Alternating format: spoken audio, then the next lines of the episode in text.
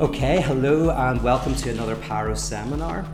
Uh, this Paro Seminar is uh, coming off the back of a two-week book study that I just did uh, with a group of you uh, based on an essay in this book, um, God, the Gift in Postmodernism. Really recommend this book. I, I love it. It was actually quite central to um, my master's thesis. I uh, wrote on this debate between Jean-Luc Marion and Jacques Derrida, which is what I'm going to be talking about today. So definitely recommend this book. If you get it, um, the essay's in the name, and the uh, other essay called Apostles of the Impossible are two really good essays that are in it. So we just did a two-week uh, book study on that. So I thought I would do the Paro Seminar on that theme as it's kind of clear in my mind.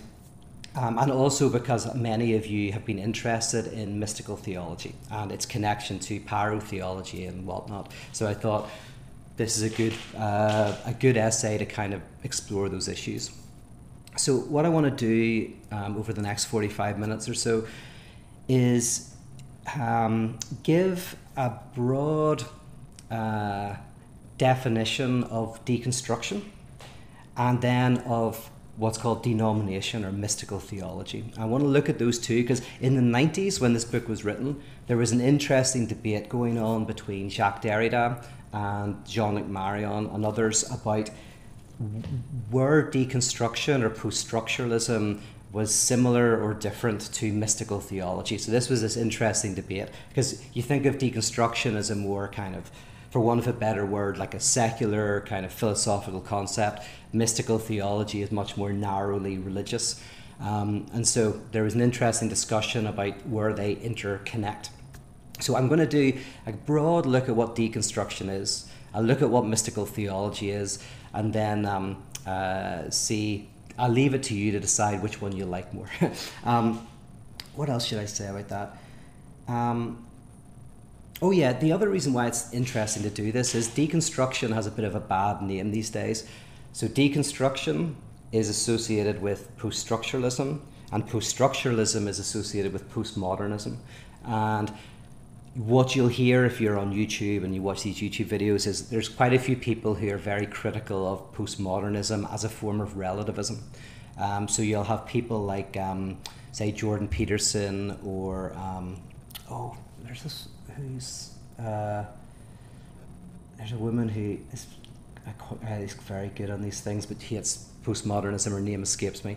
Um, but there's various people like that who will have kind of critical analysis of post postmodernism as a type of almost like um, it's almost like this French virus that got into American universities and has kind of created a type of relativism and is responsible for a lot of the, the things that we see coming out of the educational establishment today, right? And um, I can understand, actually, there's something to that critique. Um, I, there's a grain of truth to it. Like all critiques, there's, there's often a grain of truth, but it's only a grain of truth.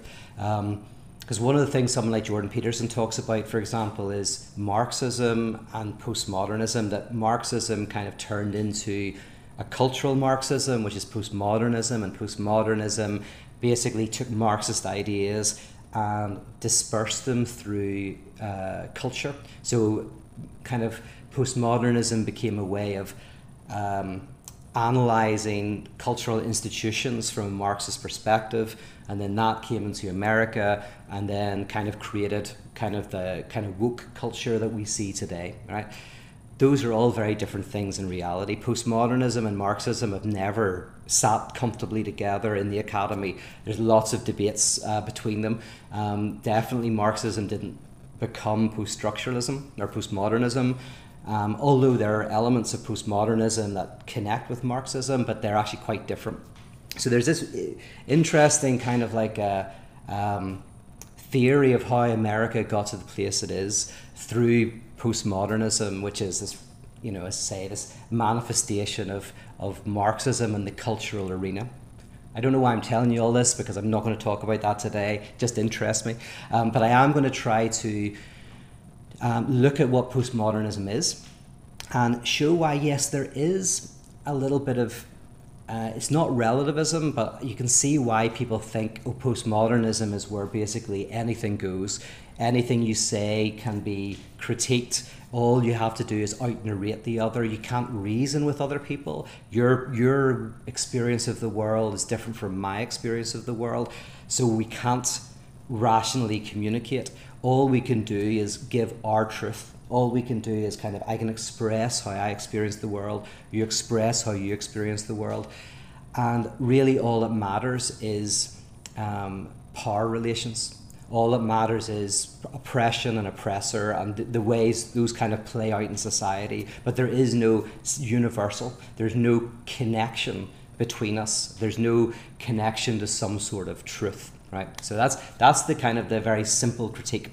Um, that is not what postmodernism is. Postmodernism is the popular term for post-structuralism, and then deconstruction is a, you could maybe say is the is the key concept with or one of the key concepts of post-structuralism. So, okay, so what is deconstruction? Mm. Um, I want to kind of more paint a picture of, of how deconstruction feels. Um, deconstruction is a way of thinking that is always open to uh, absence, to something that is not said. So key to deconstruction is a critique of what's called the metaphysics of presence. So the metaphysics of presence is a term that is used in philosophy sometimes to describe the idea of presence being better than absence, and presence having more substance than absence, and presence being preferable to absence, right? And one of the key ways that that expresses itself in our experience of life is, uh, I think it comes from Aristotle, where you think of time, right? You have the present, right? That's present. What is happening right now is present. I'm talking to you right now. Um, the past is absent. It's gone, and the future has not yet happened, so it's absent. So there's kind of absence on either side and presence in this moment. So people talk about the eternal now. They talk about living in the present, right? They talk about and the primacy of what is over what has gone or over what will happen. And you'll hear people saying, you know, the past is gone, try to let it go. The future, don't worry about that because it hasn't happened. Live in the present, experience the present, experience what is. Right. So that notion is, is, is a concrete manifestation of what of this notion of metaphysics of presence. And what Derrida does, very interestingly, is he takes Heide, the philosopher Heidegger, who basically says this preference of presence over absence has been in the philosophical tradition pretty much from the very start. Right? There's been a real privilege of it. And in fact, even at the very beginning of philosophy, there's been a privilege of presence over absence in the figure of Socrates. Because Socrates never wrote anything down. He spoke, he debated. It was all about doing philosophy in the present with people. If you write something down, then you're absent. You can't, you can't debate with a text, right? The, the person is gone, the, the text is present, but the individual who wrote it is absent. And so right at the beginning of philosophy, you know, um, Derrida says speaking, presence, the idea of me being here in front of you is seen as somehow preferable. And Derrida wants to question that, right? And Derrida wants to say that absence isn't on either side of presence, but everything that is present has a type of absence within it. And you can think of this in lots of different ways. You can think about it in terms of people you love, right? If you love somebody, they're present, they're there with you, but there's always so much of them that you don't know, that's still to be discovered. Um, so much, not simply things that you don't know that they could tell you, but things they don't know about themselves, or things that parts of them that haven't flourished or come into being. So whenever you know someone, you, you experience them as a type of universe, a type of presence with absence. But Derrida also says the very nature of language is something in which um, our ethical and our religious and our educational establishments, when they teach us Um, and they give us these words like justice and love and mercy and ethics. These words, and there's two things we can say about them. One is that they obviously change context depending on the time in history that you're using those words. So there is slippage in, in how words function.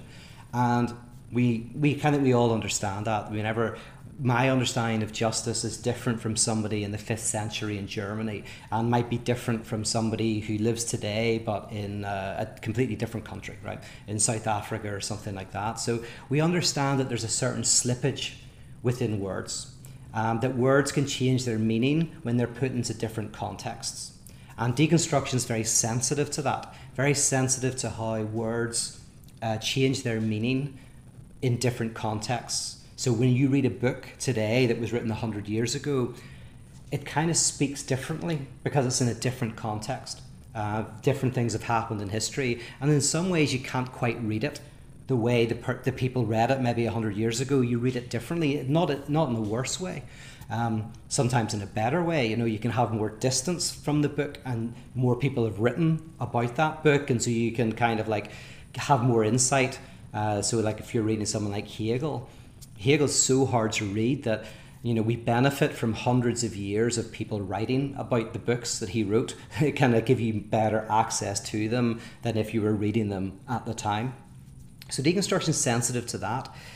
But at a more fundamental level, it's sensitive to the idea that justice is different from itself.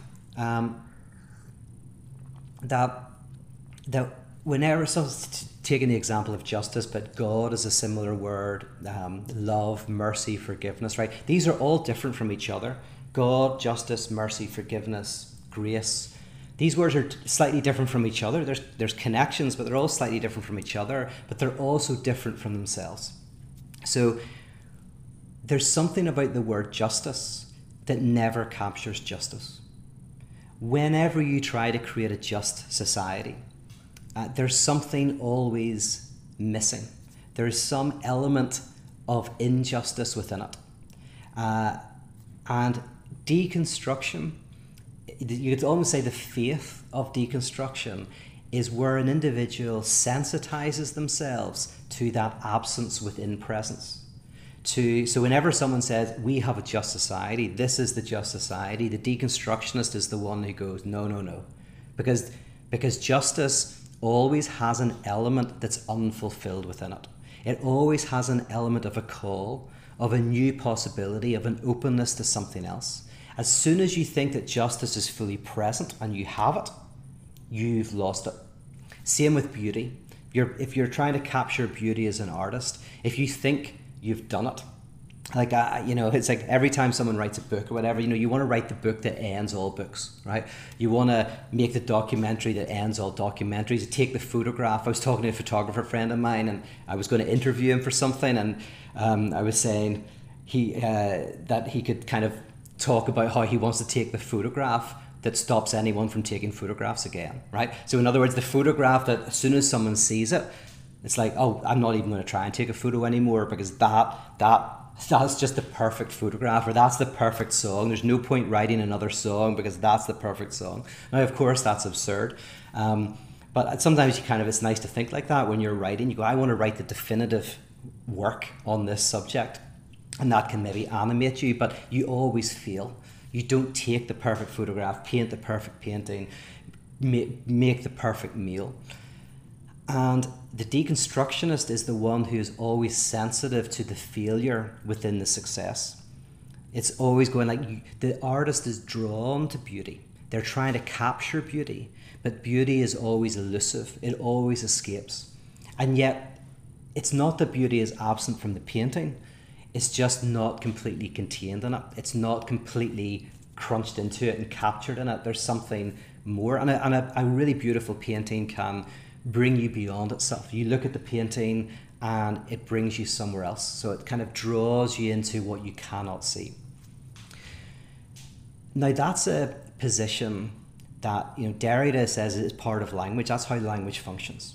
Whenever you talk about God or justice or love or mercy, there is There is a not at oneness, there is an absence within the presence of those things. When you think you've nailed them down, you haven't nailed them down. You've missed something. Um, but also there's a politics to that. There's a sense in which you can see why this might be a very useful thing, that there's a danger, uh, what in religion they call idolatry, there's a danger of thinking that you have got love so and down. You know what it is to love someone. You know what a loving politics is. You know what justice looks like. You know what mercy looks like. You know what forgiveness looks like. And it's present. And it's present in your society. It's present in your community. There's a danger to that. And it's a very strange danger, because it's the danger in which you're the baddie precisely in thinking you're the goodie. Uh, and this is very important, right? Because the old saying that bad people will do bad things, but to get good people to do bad things, you need to give them ideology, right? So it, yeah, bad people are going to do bad things. You don't need to try to convince them to, right? You have to try to convince them not to. But let's say the vast majority of people are pretty good and they do want to do bad things. Well, then what you have to do is you have to get them to do bad things in the name of the good, right? In the name of love, in the name of justice, in the name of mercy, um, to in the name of tolerance to become intolerant, in the name of justice to become unjust, in the name of forgiveness to become unforgiving. And Derrida is, I suppose, the deconstructive faith is a faith that's always trying to avoid that. And it avoids it by always being open to the call or the impossibility that is within the community. So you always say the law is not justice. The law that we have, it can always be improved. It can always be developed. It is fluid and it is moving. So if you're kind of following this along, you can see how this is not relativism, right? It's Derrida's not saying, you know, justice can mean anything at all. He's not saying that so much as he's saying that there is a quantum dimension within the word justice. And by quantum dimension, what I simply mean is there is a uh, undecidability or a um, uh, something that cannot be Uh, measured or defined within the term. And if you want to basically have a defi- definition of justice, you need to include what it doesn't include. You need to include this openness to the future. So it is a messianic position, messy, you know, looking forward to the Messiah. The truth is not here, but we are wanting it to come. It is a type of eschatological philosophy. It's looking to the future. To, to always looking to a justice to come. So Derrida uses this term of the to come, the justice to come, the mercy to come. There's always this, this openness and this sensitivity to, to what is not within what is. Right? So hopefully that's clear to some extent. By the way, the, the theologian of deconstruction is John Caputo. And uh, if you read his book, a beautiful little book called On Religion, is a good example of a deconstructive theology.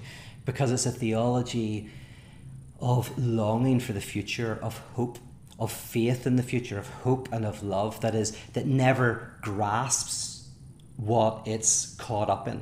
So at the beginning of that book, he takes a phrase from Augustine, from Book ten of the Confessions, where Augustine says, "What do I love when I love my God?"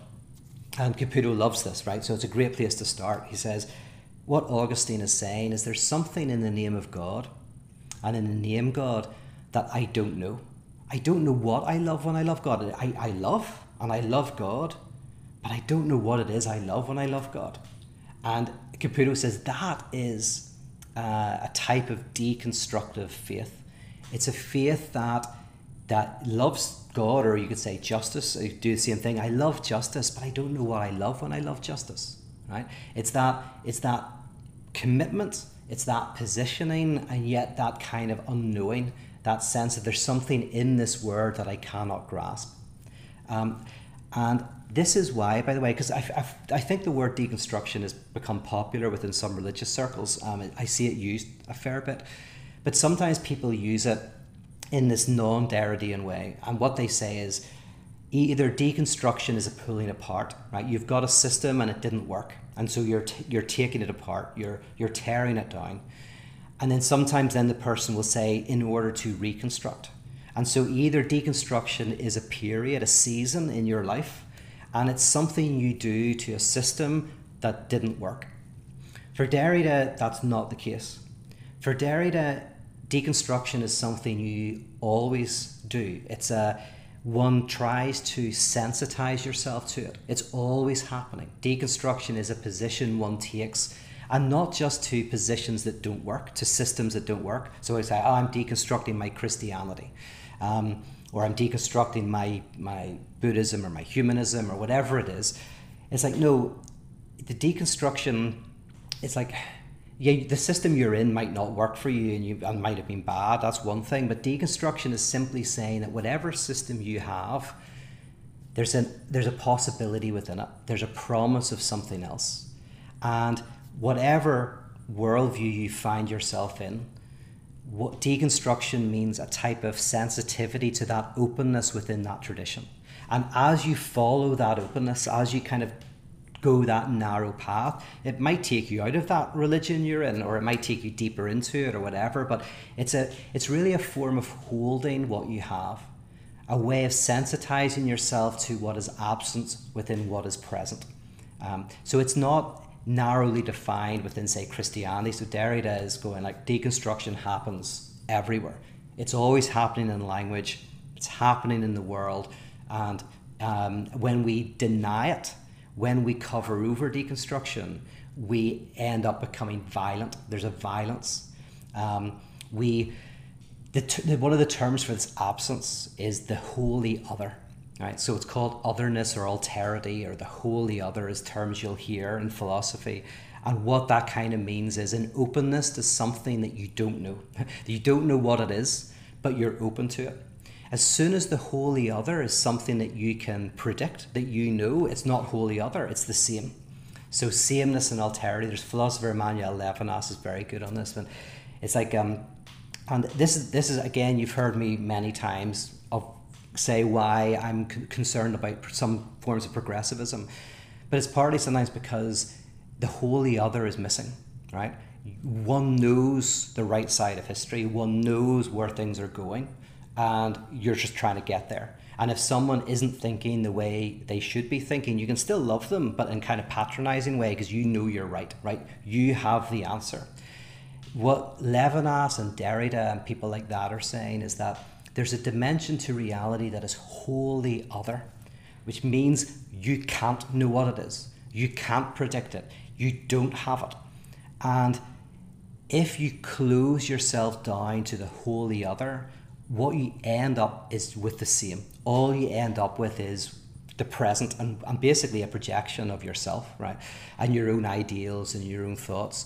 And those might be very good, and they might actually be the, much more helpful for the world than other positions, absolutely.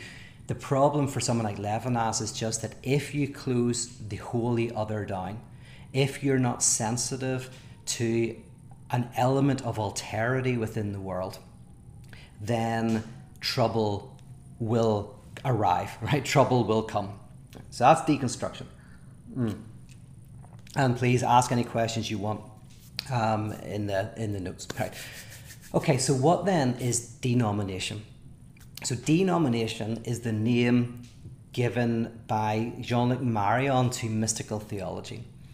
So what Marion does is Marion agrees with Derrida and says metaphysics of presence is bad, right? When you think you have justice or God or mercy all sewn up, you end up in, in idolatry.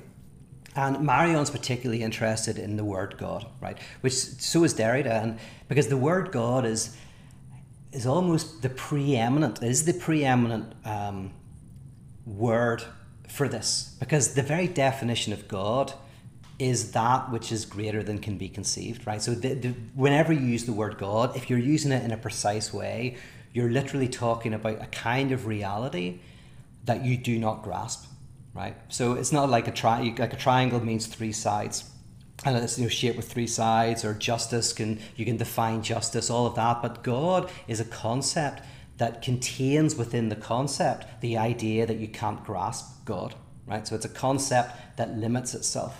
So that's a very interesting notion. And it was this that the mystics were, were primarily interested in. So the mystics were the ones who really, really dug into this. This notion that God, the word God, the three-letter word God, is a concept that protects you from thinking that you've got the concept. It protects you from thinking you've got God. It's a, it's an anti-idolatrous word. So Marion is with Derrida. He goes, right, in life we should not fall foul of the metaphysics of presence. And he says, and particularly in religion, we cannot fall foul of this. And then Marion says, the thing is, Derrida, you think that theology is basically the metaphysics of presence, right? So most confessional Christianity is caught up in the idea that God is ultimately present, is is um is the most present of all things, right? Everything else passes out of existence, comes into existence, passes out of existence, but God necessarily exists. God cannot not exist. God always existed, always will exist, exists now, right? So there's, so Derrida is always cautious when it comes to religion, right? Because he's going like, my goodness, this feels like the most um, uh, present of all presences, right? Christianity in its confessional form looks like the metaphysics of presence. And Marion's coming in and saying, no, no, no. Um, well, that might be the case. That's idolatrous religion. That's superstition. That's kind of religion that needs to be rejected. That actually theology has a very robust form of thinking that looks like deconstruction.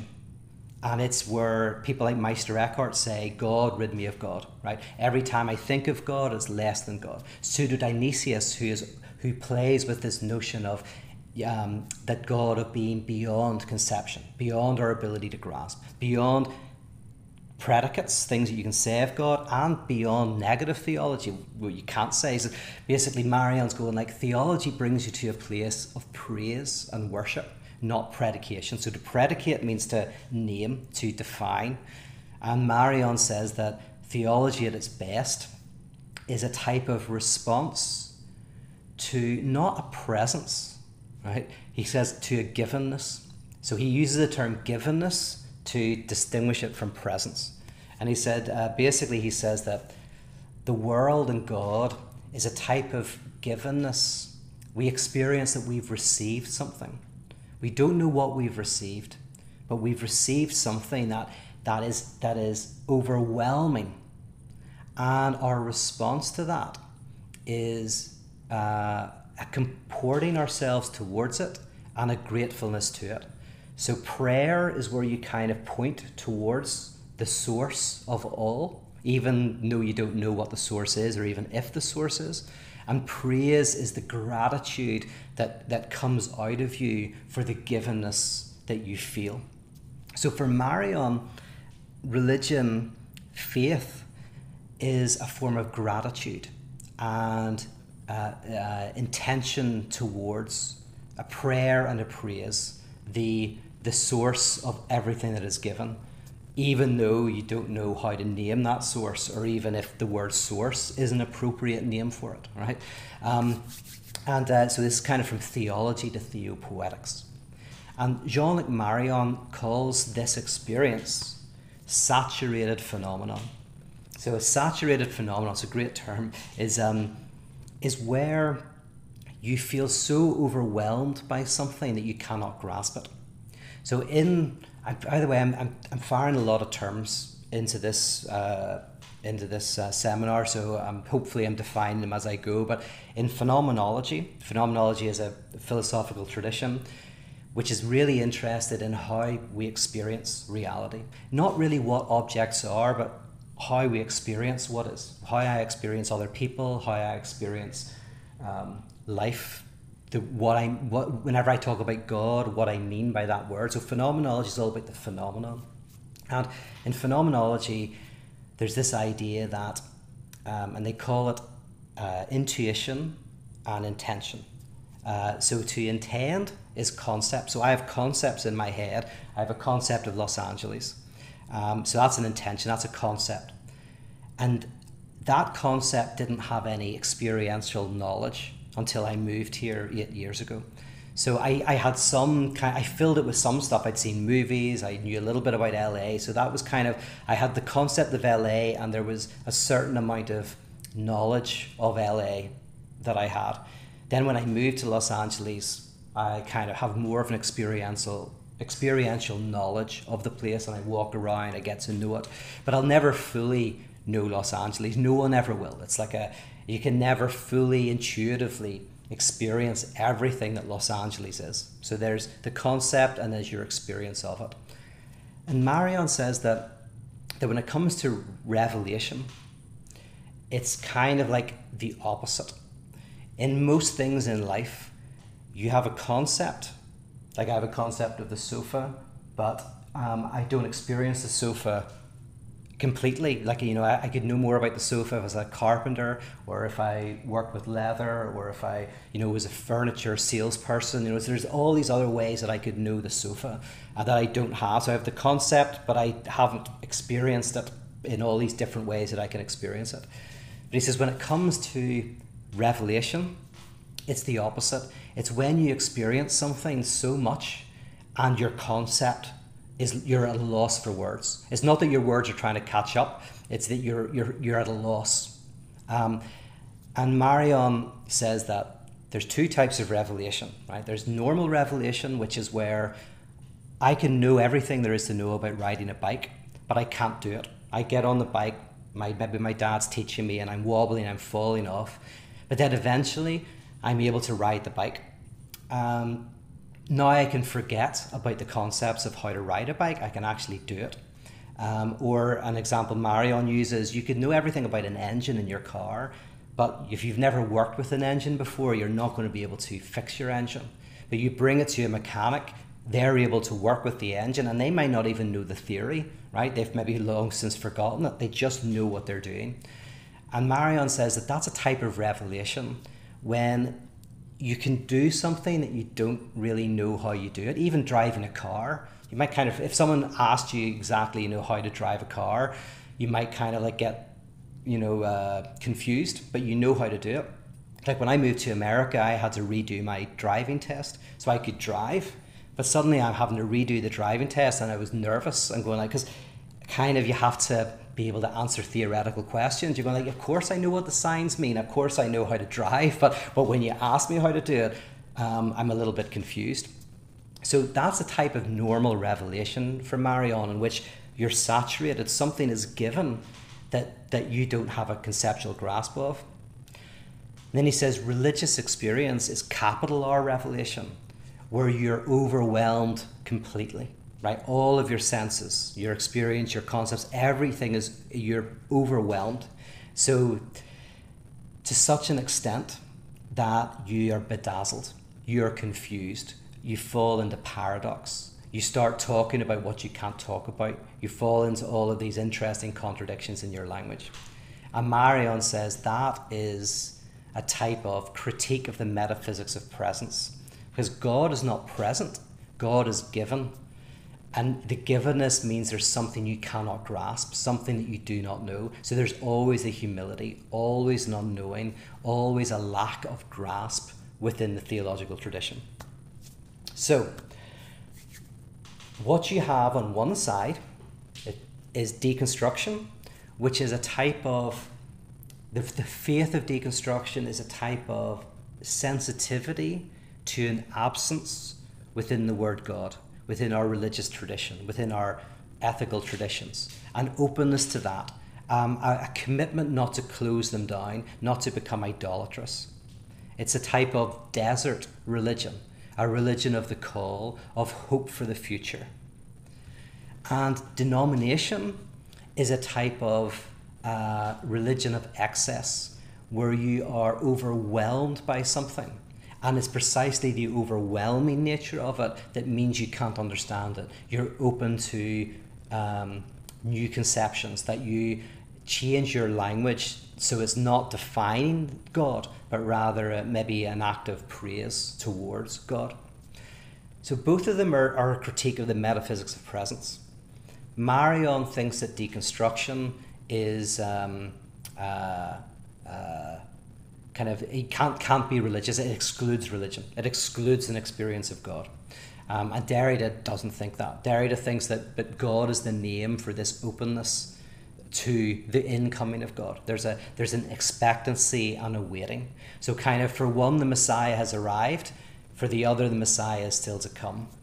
or uh, for both of them, the Messiah is both here and not here. That's why in Christianity you talk about the second coming. The Messiah has arrived, and yet we still wait for the Messiah to arrive. There's, there's somehow justice is here, and yet justice is to come. The kingdom of God is here, yet the kingdom of God is to arrive. Um, uh, yeah, so um, there's a there's a here-ness, a presence, and an absence. Now, which one uh, is better for understanding religious experience? Um, that is a good question. Um, all I'll say is I'll say the concerns of both thinkers, and then if you've enjoyed this introduction, I recommend you read Impos- Apostles of the Impossible, uh, the essay that's in this book, because um, that will give a, you know, a, an even deeper look at what we've talked about.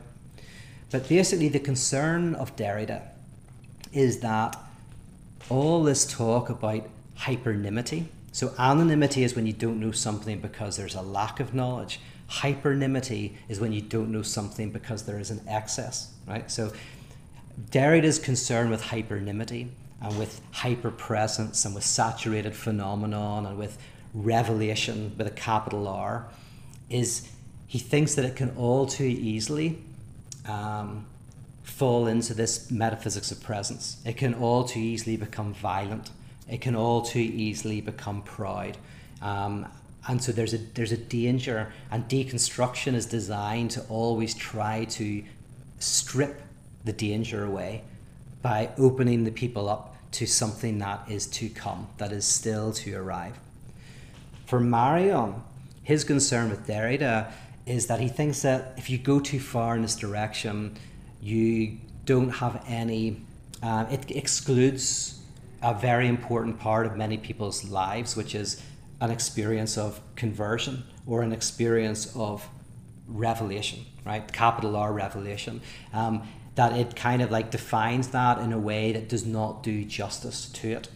And so Marion wants to kind of like protect that and kind of give what he thinks is a better interpretation of what conversion is. And by the way, for Marion, part of conversion is not just this experience of saturation, but an adopting of a set of beliefs. And you adopt the set of beliefs in order to understand. So there's this idea, and I think it was Anselm who said it first, maybe it was somebody else, but he says that I, I believe in order to understand. So in other words, you, you start by believing so that you can understand something. And what Marion thinks about that is he says that something has happened that you've got no understanding of, you can't grasp it at all, right? This, this change, this bodily uh, experience, this event has happened in your life that changes how you interact with everything. And you've got no way to understand it. So we'd say you join a local church and they give you a language that helps you begin to get a foothold on that experience, to put language to it, to understand it. But that understanding is always also a misunderstanding. It's always provisional, it's always um, incomplete, and it's a denaming. This is why it's called denomination, to dename. It's an unnaming. So you, yes, yes, your theological tradition names, but at its best, it also unnames. Um, so you've, in one of two ways, either you remember that everything you say about God is a type of praise and worship and not a predication. But the better thing is if you have a theological language that auto-deconstructs itself. So within Judaism, you have the notion of the tetragrammaton, the four-letter name of God that cannot be spoken. So the very tradition itself knowingly embraces this, um, this notion of hypernymity, this notion of an absence within the presence, of something unsayable, unspeakable, something that you cannot grasp. And Marion wants to do justice to that. And then Derrida's response is he thinks that's fine, but deconstruction is the way to keep it humble. Okay, so that um, is a brief description of how not to speak of God. And the reason why I called it that, I called my first book How Not to Speak of God. So my first book is also a deep dive into these ideas. Um, I was particularly inter- interested and influenced by denomination when I wrote that book.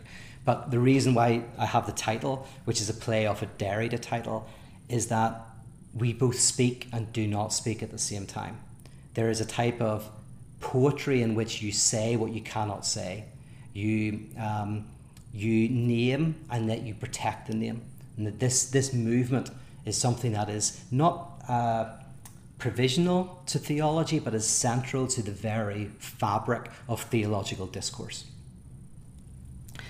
Okay, let's see if there's any questions. Here we go. Um, so Tim says, how is deconstruction related to dialectics? Right, that's a good question. Um, okay, I say it like this.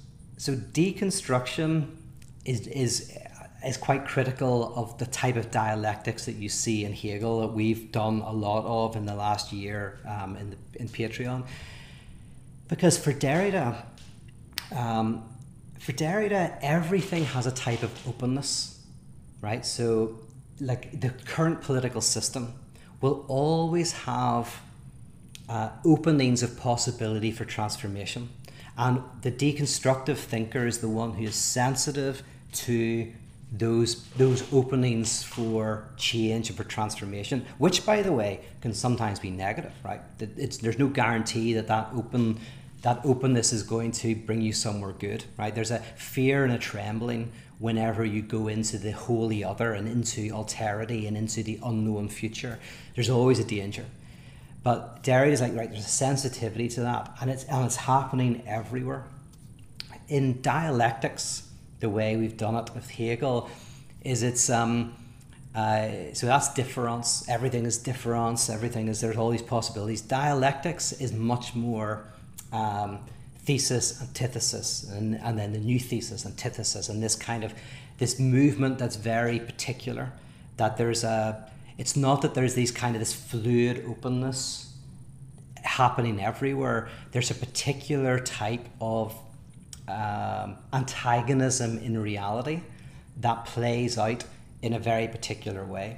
So I don't know if I've explained that very well. Again, I'm just kind of painting a broad picture that for someone like Caputo, Um, he's like, for example, it's like, um, it's like we don't have to think about an alternative to the present political system, right? Like, like you know, socialism or something like that. What you just look at is what is happening within the current system. Where are the openings for things that are better, like, you know, maybe fair trade, uh, maybe kind of in, environmentally friendly cars, um, kind of like a more um, uh, uh, kind of social security benefits, and you know you look for these possibilities for to make openings for something possibly better to arise, but you're not necessarily looking to this kind of like large scale transformation. Um, in the dialectics, things are much more kind of there's there's there's there's a. There's radical big changes. So the critique of someone like Žižek to Caputo is that the small changes you make within contemporary political system actually just help it run better. Um, it it um, it actually it, it feeds it. It keeps it going, and um, you can't actually. There's a central problem that you have to address. So I don't know if that makes sense, but I'll I'll leave it there. But come back to me if you want to ask anything else on that. Um, Uh, Chris, yeah. Would we not be better off regarding our terms, love, justice, for instance, as being signposts pointing towards a target, but not as actually getting there? Yeah, I mean, for, for Derrida, that's, that's, that's the kind of case, although slightly different in that, right? Of course, so for Derrida, it's like you never get there. I think you probably mean the same. So it's a, you could call it a regulative ideal. It's a It's pointing towards something that you never get to, that never arrives. Um, but it's that movement and that itself that kind of generates something productive. But I think that, sorry, I think that um, Derrida uh, also wants to say that the absence is within. So yeah, so there's there's kind of, it feels like there's an openness to something in the future, something, but it's a, it's part of the definition of justice itself. There's part that it's not at one with itself. So in other words, yeah, I think you're kind of right, but I think Derrida would, would say, yes, one is like, yeah, you're pointing towards something that you never get to. and that that pointing towards is within the definition itself. Maybe say that. So it's within the, any definition of justice has to define itself in relation to a type of absence, a type of lack that opens up a possibility for something in the future. Um, I guess because the reason is, if like if you're pointing towards something, you might have an idea of what that something is. And Derrida always wants to avoid that. He wants to avoid any language which is kind of like, oh, we're not there. We know what there is like, broadly speaking, but we, you know, but um, we're not there. Um, which is the critique of Stalinism. Stalin, you know, kind of knows where everything's going, so he kind of knows where the future is. But yeah. Um, oh, Gates says that sounds dangerously like Tillich. That could be very true. Um, let's see, Sarah. Uh, how does this compare to Hegel's approach to the religious? How is he different from the deconstructionists? Yeah, very good. Um, okay.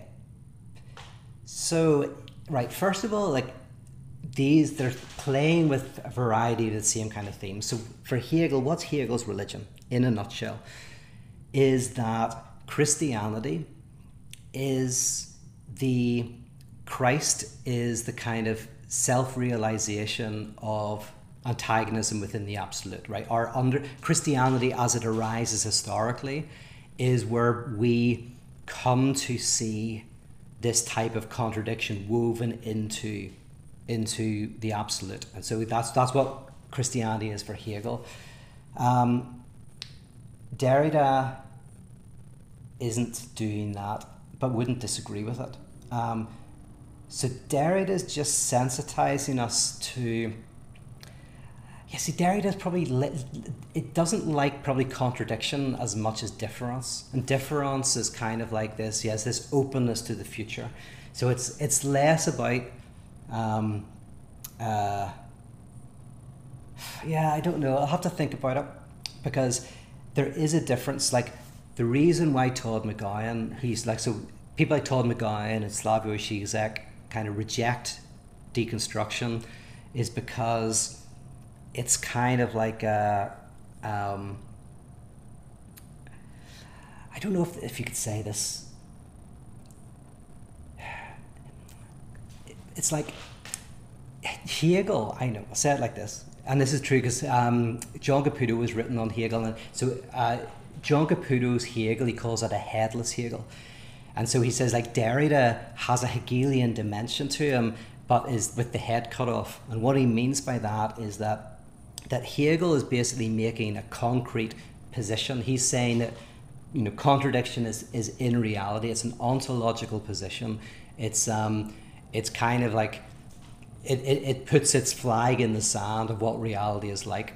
Whereas for Derrida, there's a kind of always a rejection of what's called meta-narrative, any narrative like Marxism or Hegelianism or Christianity that kind of makes a claim to absolute truth. De deconstruction is almost like the sensitivity, the, the person who always is saying, really? To anybody who says this is what reality is like. So whenever Caputo talks about a headless Hegel, he says, well, Hegel's got this dialectics and he's got this movement, he's got absence and presence operating within each other, all of that, but then Hegel kind of finishes with this kind of like unification of presence and absence and absolute knowing, and a kind of like we have an insight into how reality is. And both Caputo and Derrida, I think, just are suspicious of those kinds of final claims.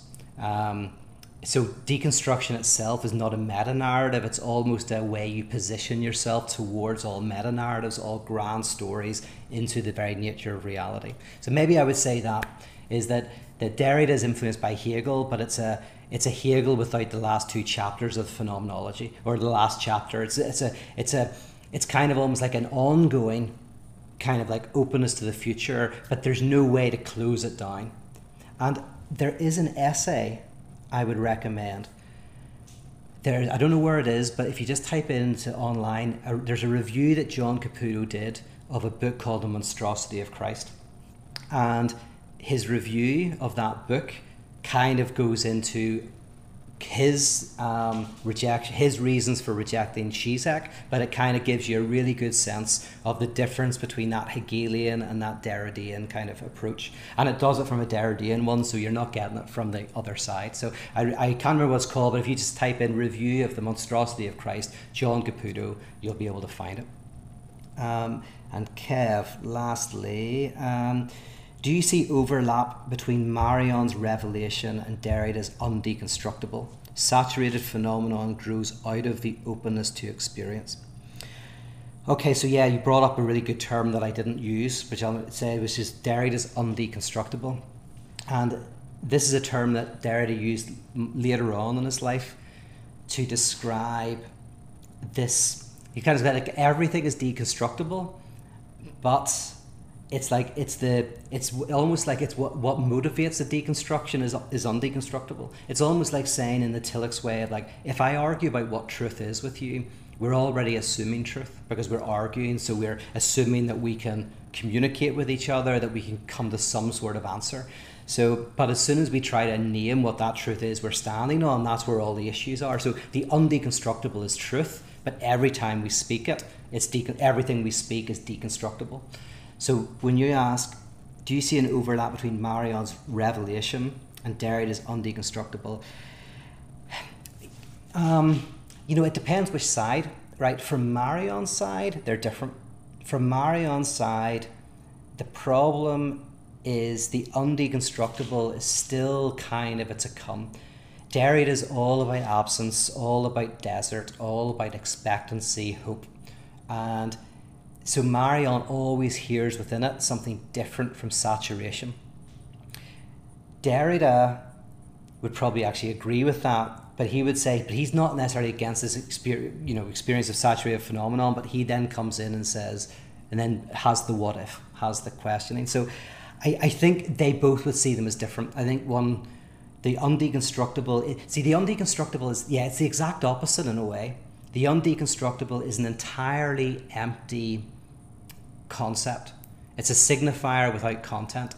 It's uh, so to use the word truth.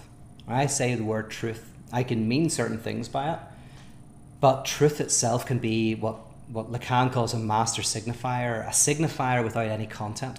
It's um, it's a uh, as soon as I put content into it, it becomes maybe small t truth. Capital T truth is something that I'm always trying to name, always moving towards, always trying to address. But every time I do that, I don't end up with capital T truth, I end up with small t truth. So there's a type of a type of absence. Unsaturated phenomenon is the opposite. It's like you're overwhelmed by it, you are you're like drowned by it. Um, and that's why you can't grasp it. So yeah, but again, look at that essay, um, Apostles of the Impossible. We'll get into that, I think, in an even maybe more precise way than I'm describing. Oh, and then there's another one just came in, Angus. Um, given your response to Sarah's question, would you suggest that Marion's and Hegel's approach have similarities? Yep. Oh, mm, uh, in that they both have presence and absence, peris- perilously simultaneously. Yeah, um, yes, I would. I think you're right. Again, I, I do keep saying this, and I'm, I keep saying this because I think it can be overcome. And Angus, you were mentioning this the other day, of I think as well as a, a way of trying to see how these can be brought together in some way. But I keep kind of like just making the conceptual clarification between a type of uh, openness to a future that you do not have and a type of like um, overwhelming experience of what you do not have.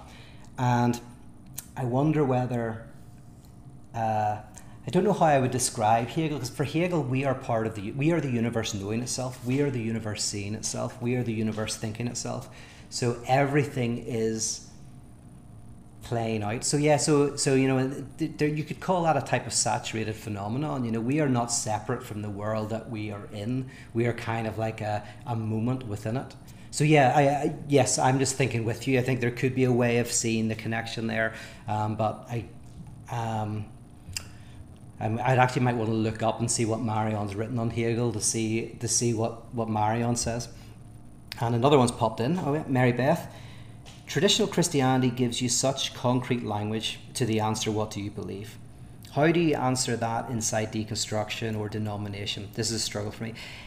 Yeah, th this is where both of them are critical of any theological discourse that just names, that is just about nomination. Um, now, what, and, and both of them, but Marion particularly, because he's very interested in Christianity, he would say that that yeah, any of the popular religious language, any religious language that basically says this is what God is, this is what I believe, this, this, this, this, this, is is a type, is caught up in the metaphysics of presence, is caught up in idolatry, and would he would say alongside Luther, I guess, that idolatry is our temptation. It's their number one temptation to to say we we've grasped the absolute, we know how it works. So, but what Marion would say then is, but the the mature Christian tradition and others, but we're talking about Christianity here, um, the mature Christian tradition has a language that also deconstructs itself, that nominates and denominates and then turns into praise. And and, and so what, what I did in my early work, for example, in the charismatic tradition, is I was trying to introduce mystical language into the community that I was part of. And it kind of worked quite well because it wasn't foreign. It wasn't a foreign language. Like de like deconstruction could be seen as a f like a foreign uh, power that you're bringing in, and sometimes people will be more defensive. But denomination, mystical theology, is internal to Christianity, and so you could say that that less mature Christian traditions um, have a very kind of like predicative notion of God, but that the role of the religious leaders is to introduce to the congregation a type of mystical language that that opens it up, that keeps it fluid, that keeps it keeps it open, and that that is actually inherently part of the Christian tradition. Um, and so, what you want to do, you know, if you're in that and you're going to a church, is probably find somewhere that is less about belief and more about gratitude in response to an experience of givenness. Um, but yeah, this is the problem. I mean, this is the nature of my work. That's why I wrote my first book, How Not to Speak of God, is going like, well, there's an eternal struggle to make sure that religion does not become idolatrous. I mean, Paul Tillich said basically that the role of theology is twofold. On one side is to stop religion from falling into superstition, and on the other side, to stop science falling into scientism. So Uh, superstition is when you know God, you can claim God, you have all the answers. And so theology is actually designed to prevent superstition. And then scientism, on the other side, again, theology at its best is a language that opens people up to uh, uh, something beyond a merely technological way of looking at the world, where we reduce subjectivity to mechanism, where we treat everybody like cogs in a wheel, and we treat everything as an economy, and we kind of like end up in the, with a, a, a not science but a scientism, um, which is like making science, which is methodological, into a type of worldview in which we understand our our interaction with each other. Um, and so that I like that definition, because it goes, oh yeah, so theology at its best has a has a has a message to the sacred and a message to the secular. um, oh yeah, Kev just says, practical application. Does the distinction between denomination and deconstruction inform liturgical practice? You know, yeah, th that's the key, is how do they look any different? Because how can, one of the ways of going like, is uh, denomination or deconstruction, right, is what do they look like in practice? And I do think, I do wonder whether they look, Hmm. I mean, I've said this before, but when I set up Icon, I was very much reading this stuff, and I wanted a place where it didn't matter whether you were a deconstructionist or a denominationist, right? That uh, because both of them were a type of openness, a cracking open to future possibilities, to the unknown. And so what you find in Icon is someone, you find literally someone who would think it was a crypto-theistic space, bringing people who don't believe into kind of a more religious environment, and some would think it was a crypto-atheistic space designed to bring people who believed in God kind of out of that. And you know, both of them could sit at a table and agree, or both of them could say, um, I'm here because I love God, but both of them, because one of them could say, but I don't believe in God, um, I, and the other could say, I don't know what God is, when I use that term. And so, and all of that's welcome. So in other words, Icon started off just as a community of the critique of the metaphysics of presence, of the notion of God as containing an absence, um, a non-conceptual dimension. Um, so the question is, but yeah, do, do they look different? And um, maybe you could say it's a difference between Jewish mysticism and Christian mysticism, maybe, right? Jewish mysticism um, is doesn't generate much conversation, right? So like if you look at the Jewish tradition, often what's important is that you keep a kosher home, you have the traditions. Belief in God is not that important. Talking about God is, you know, not that important, right? It's the practices. Christian mysticism generates this excess of speech about how you cannot speak. So Christian mystics are constantly talking about what you can't talk about, right?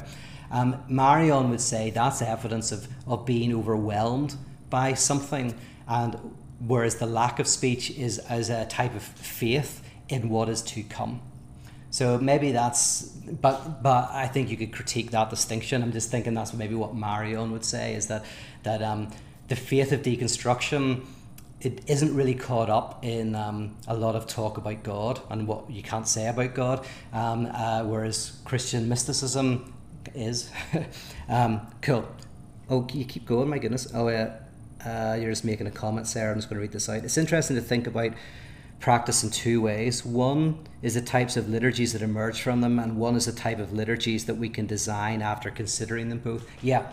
You know, all the stuff I made came out of these discussions, right? So the Last Supper, Atheism for Lent, the Omega Course, um, uh, there was another one, I, you know, uh, and then and then Transformance Art. All of those came out of kind of like be, sitting with these conversations, and um, there's so many more practices that I think can come out of them. But it was interesting that I don't think Atheism for Lent, or the Last Supper, or the Omega Course could have arisen if I hadn't immersed myself in this critique of the metaphysics of presence. I think that, that they were kind of practices that naturally arose, that could only be conceived from the conversation between these two, these two positions. All right, well, listen, thank you so much for tuning in. Um, there's a happy hour after this, just to hang out um, uh, on, on Zoom. Uh, and the details are in the calendar and maybe at the top of the comment section. Um, and I will see you all very soon. I don't know what the next thing is, but um, I'm sure, I think it might be next week, it might be coffee and concepts. So talk to you all then. Bye-bye.